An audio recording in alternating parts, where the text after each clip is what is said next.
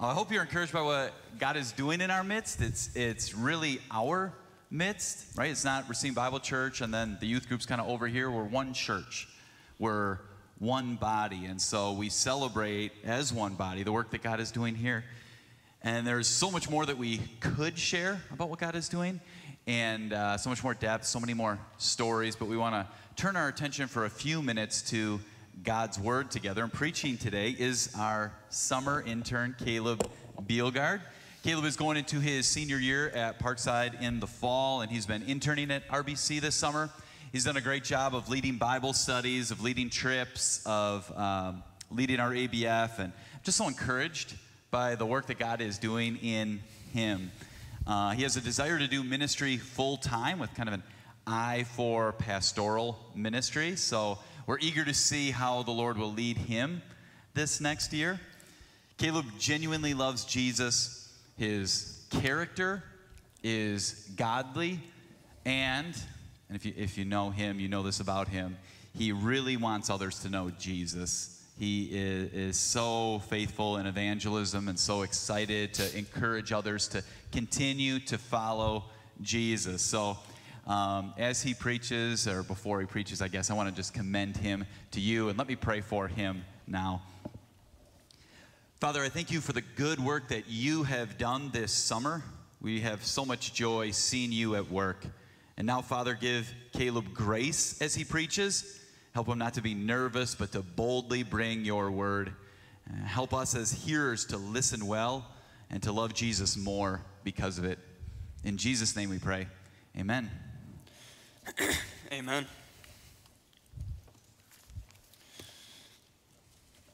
Well, good morning. Good morning. I've been interning, as Dan said, at RBC this summer, and I wanted to say thank you for that opportunity. I have absolutely loved it. It has been fantastic. And one of my highlights has been on a day to day basis being able to spend time with our pastors here. We have five of them, and um, I've mainly been with Dan, but I've been with the other pastors as well, and it is sweet to see them on a day to day basis and to see how serious they take their walk with Jesus. I hope you guys don't take it for granted that we have five pastors who are legit and who love you well and who love Jesus well. And this summer, I guess I've just come to the realization that I am proud to be led by them, and I'm just thankful to the Lord for that, and I trust you guys feel the same way. I hope I also hope that you guys don't brush over what we saw God do this summer.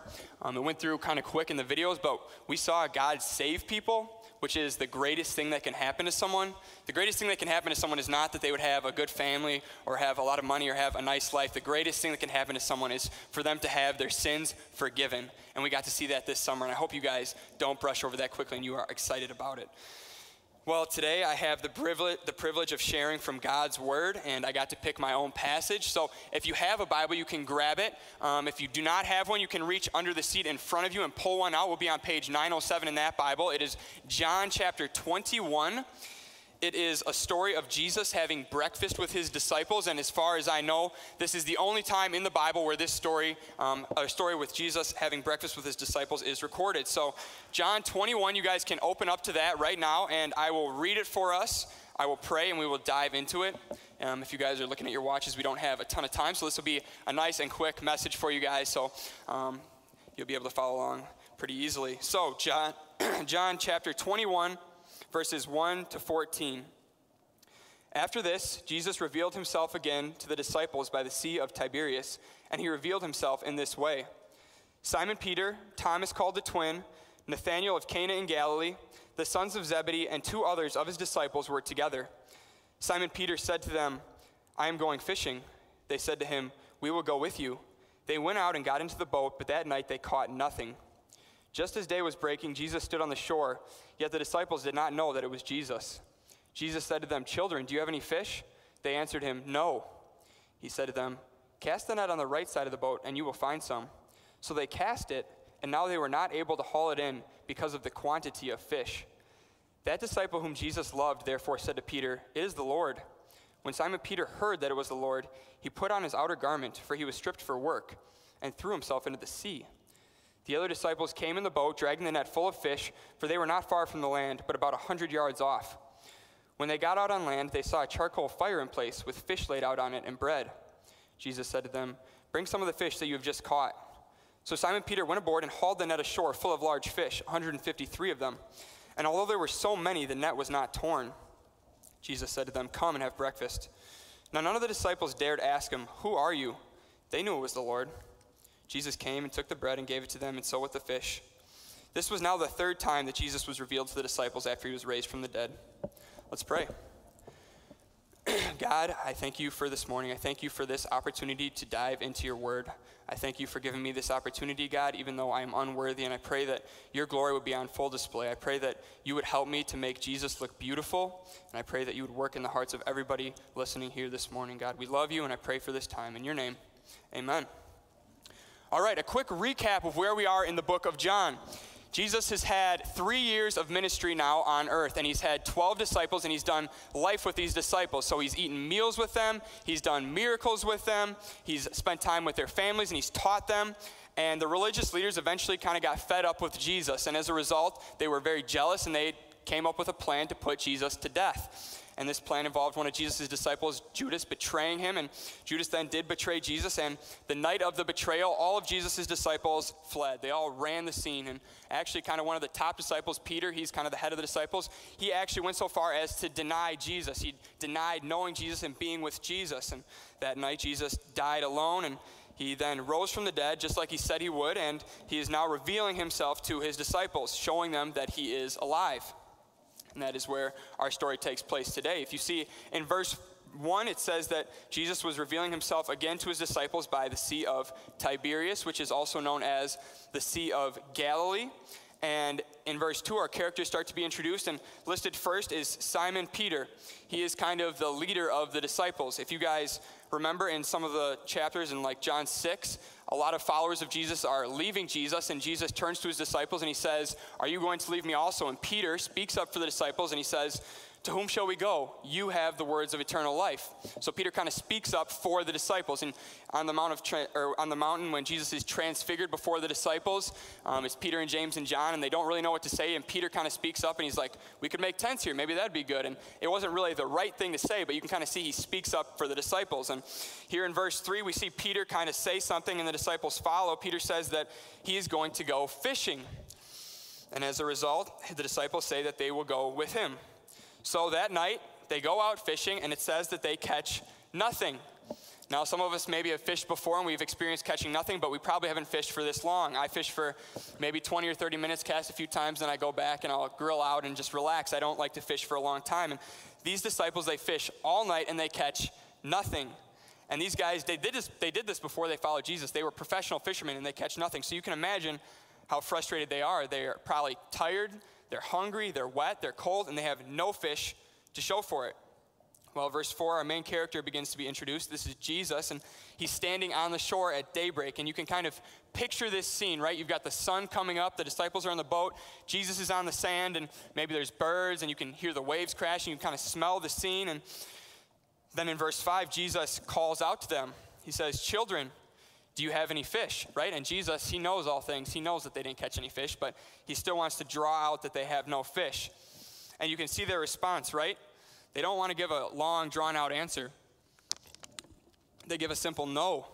They are not happy about it, right? They just say no. There's no explanation. They've had to yell now in front of whoever is on this on the sea and whoever's on land that they have no fish. It's kind of embarrassing. Well, Jesus addresses it in verse 6. He tells them to cast their net on the right side of the boat. And this, if you guys are logical, makes absolutely no sense, humanly speaking. They have caught no fish all night, so casting the net on the other side of the boat is not going to do anything. There's just no fish. But you can see what happens here. They do it, and as a result, they are not able to haul in the amount of fish because there are so many fish. This is just an incredible miracle. Jesus has all these fish come into their net, and they catch just a ton of fish. And right away, this should take them back.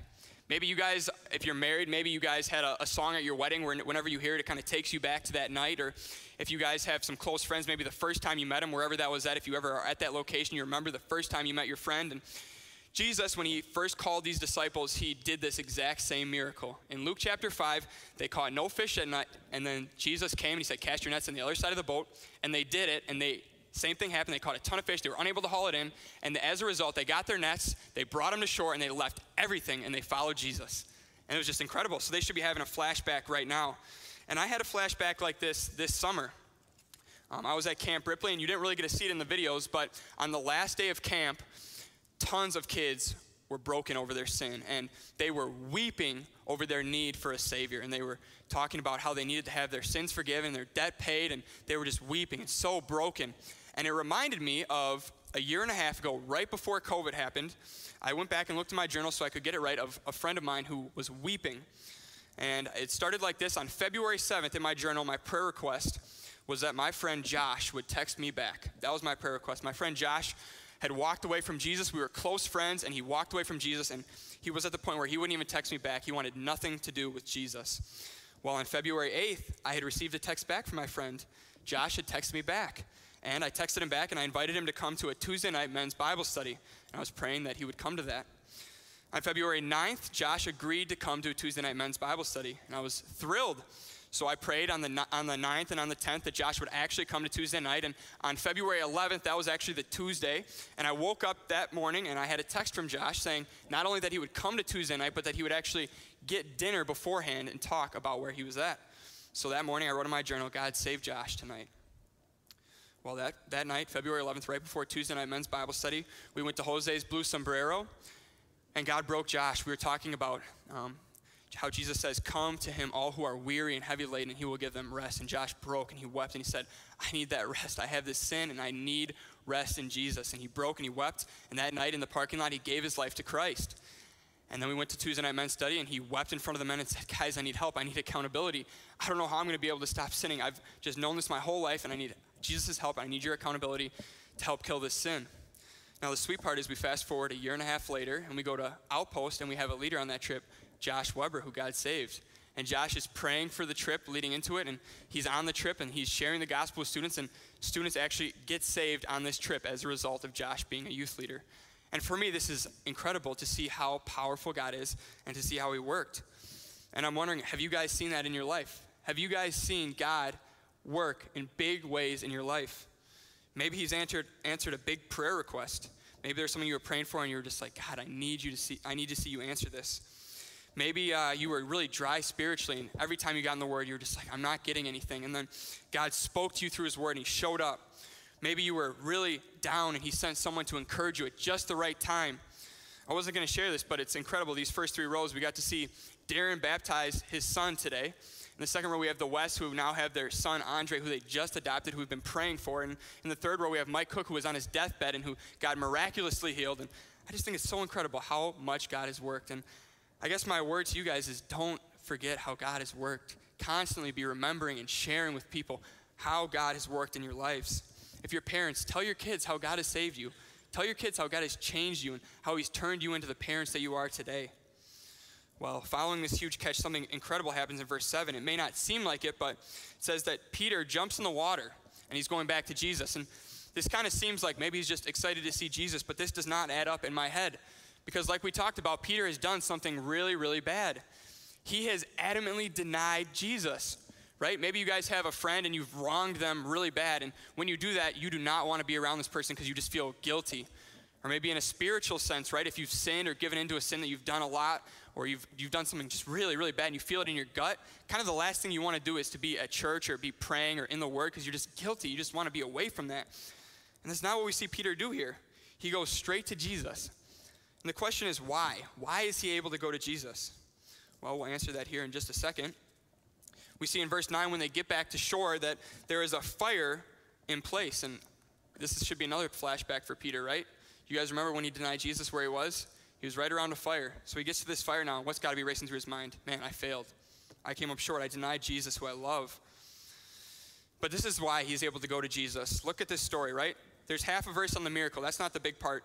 Jesus does love them. He gives them the miracle. He gives them 153 fish, it's recorded. But not only that, in verse 12, it says that, or well, in verse 9, first off, they get back, right? And we said they're hungry, they're tired, they're cold, and Jesus has a fire waiting for them, right? So they come around this fire, and now they're able to warm up. Jesus cares for their needs.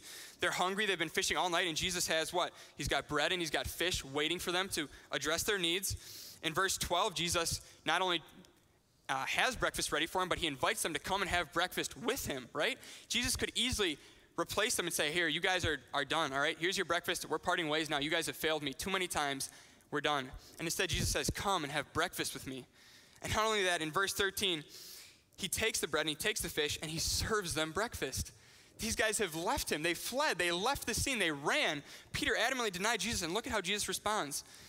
He serves them, and he gives them a meal. He welcomes them back with open arms. And I love in verse 12 that none of them ask who it is. They don't ask if it's Jesus. They know it's Jesus because they've seen Jesus for these three years do exactly this. They've seen Jesus care for the 5,000. It says that Jesus had compassion on them and that he then feeds them. And at the Last Supper, right, when Jesus washes the disciples' feet, Jesus is about to go and die, and he's washing his disciples' feet. And they know that it is Jesus. And maybe some of you are here today and you see these baptisms, you hear the testimonies, and you see Jesus' love in this, in this passage, and you don't know what that means. You've heard it maybe your whole life, and maybe everyone assumes that you know it, but maybe you don't know what it means to be loved by Jesus. And Jesus says, anyone who calls on his name will be saved. And today, you can have your sins forgiven. If you've never trusted Jesus to save you, today can be the day. And what he did on the cross can be personal for you, and your sins can be washed away. And if you guys are Christians, what a friend we have in Jesus. He will always take us back. No matter how bad we screw up, we can always run back to him, and he will welcome us and love us with open arms. I wanted to finish with this quote from a book called Gentle and Lowly that I really like Jesus. it's talking about Jesus, and it says, Jesus does not love like us we love until we are betrayed. Jesus continued to the cross despite betrayal. We love until we are forsaken. Jesus loved through forsakenness. We love up to a limit. Jesus loves to the end. What a friend we have in Jesus. I'm going to pray. Jesus, we love you. We thank you for this morning. We thank you for the work you've done in the youth this summer and the work of um, this church, God. We thank you for how you've grown everyone here, God, and I pray that you continue to grow us. I pray that when we fall short, God, I pray that we would run to Jesus, and I thank you that he welcomes us with open arms. I thank you for what he did on the cross so that we don't have to go to hell when we die. Thank you that we can have our sins completely forgiven. So we love you and we thank you for today. In your name, amen.